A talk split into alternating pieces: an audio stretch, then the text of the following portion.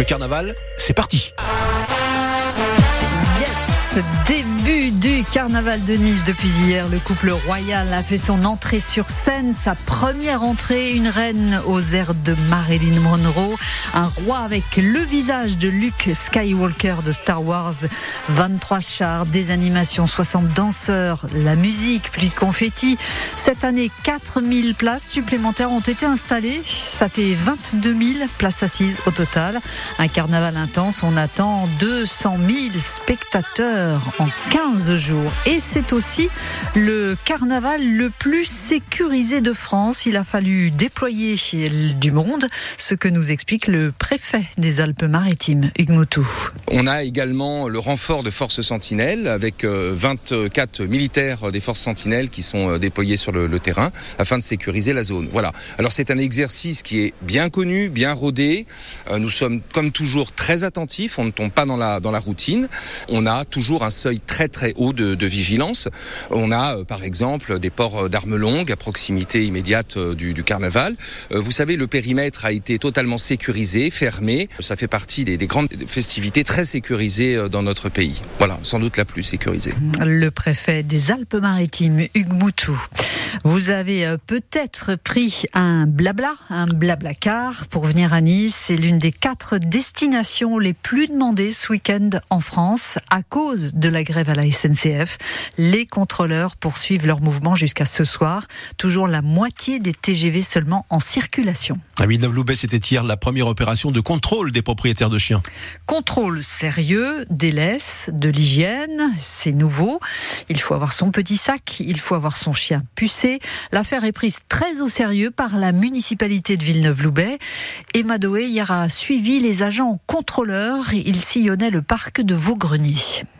Au bout du sentier, le brigadier aperçoit un berger allemand suivi de sa maîtresse. Mesdames, bonjour c'est la police municipale. Est-ce que les chiens vous appartiennent? Ils doivent être tenus en laisse, madame. Donc vous avez les laisses sur vous ou pas Non, pas du ah, mais madame, est-ce que j'ai dit que j'allais vous verbaliser, madame Pas d'amende pour la propriétaire. Il s'agit d'une simple sensibilisation. Mais Xavier l'est déjà. Alors moi, je le garde en laisse parce qu'il a 15 ans, qu'il entend rien, qu'il est euh, à moitié euh, aveugle. Et pour pas que je cours après tout au long de, de la sortie, en fait, simplement. Justement, courir, creuser, explorer le parc, c'est l'essence même d'un chien, comme celui d'Irina. C'est un fox terrier. Il faut créer des espaces où les chiens peuvent être détachés pour leur équilibre, c'est comme si on attachait des enfants, c'est la même chose. Il faut de l'espace. L'adjoint à la protection animale, Albert Calamuso, n'est pas d'accord. Le chien doit être tenu en laisse. Quand il y avait un animal voilà, qui était en liberté comme lui, on me disait Ah, mais il risque rien. Certes, mais c'est un animal. L'instinct animal, à n'importe quel moment, le chien peut traverser. Je suis propriétaire de chien, je sais comment ça fonctionne. Mon chien, il m'obéit au doigt, il marche au pied. Sauf que s'il voit une chienne de l'autre côté, il suffit que la chienne soit en chaleur, mon chien va traverser. S'il se fait écraser, c'est moi qui vais pleurer. Et lui, il sera mort. La semaine dernière, un chien sans laisse a pénétré le parc enfant et mordu légèrement un petit. Et les amendes donc sont aussi sérieuses.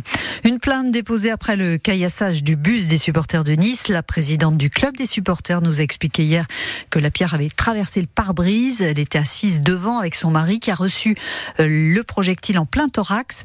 La pierre avait explosé le pare-brise et frôlé la tête du conducteur. Heureusement des blessures légères.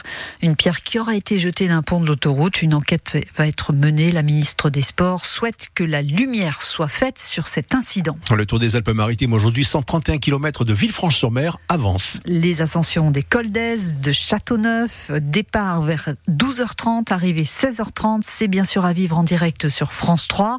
Une étape déterminante pour Kevin Vauclin de la formation Arkea. C'est un Azuréen. Il habite la Gaude. Il est tenant du titre. Il espère bien jouer sa carte. Il avait fait une chute vendredi, mais il ne veut rien lâcher. Bah, essayer de pouvoir gagner l'étape, je pense que voilà, ça peut être un bel objectif, euh, surtout que c'est une arrivée que je connais bien. L'année dernière, voilà, j'avais pas vraiment pu jouer la gagne euh, parce que j'avais un maillot à, garder. Là, ça va être dans une configuration différente. Voilà, essayer de pas se faire piéger et prendre du plaisir surtout. Euh, voilà, faire de belles choses, montrer le maillot de l'équipe, mais surtout dépasser la ligne dans les premiers, ça serait cool. Je pense qu'on a un gros collectif, faut en profiter. Mais ouais, j'ai à cœur quand même de bien faire. Je suis chez moi, je passe juste à côté de la maison. Il y a tous mes proches, donc ouais, je voudrais essayer de bien faire. Sympa, on suivra vos Vauclin aujourd'hui. Hier, le Britannique Ethan Vernon a signé sa première victoire. Il a remporté la première étape de ce Tour des Alpes-Maritimes à Antibes. Jamais les Français l'ont autant joué au loto et aux jeux de hasard. 27 millions de personnes ont joué au moins une fois l'an dernier, peut-être vous. 5 euros par semaine et ça représente une cagnotte, 20 milliards d'euros selon la Française des Jeux. Elle va même lancer cette fois de nouveaux jeux de grattage, bien sûr pour les Jeux Olympiques.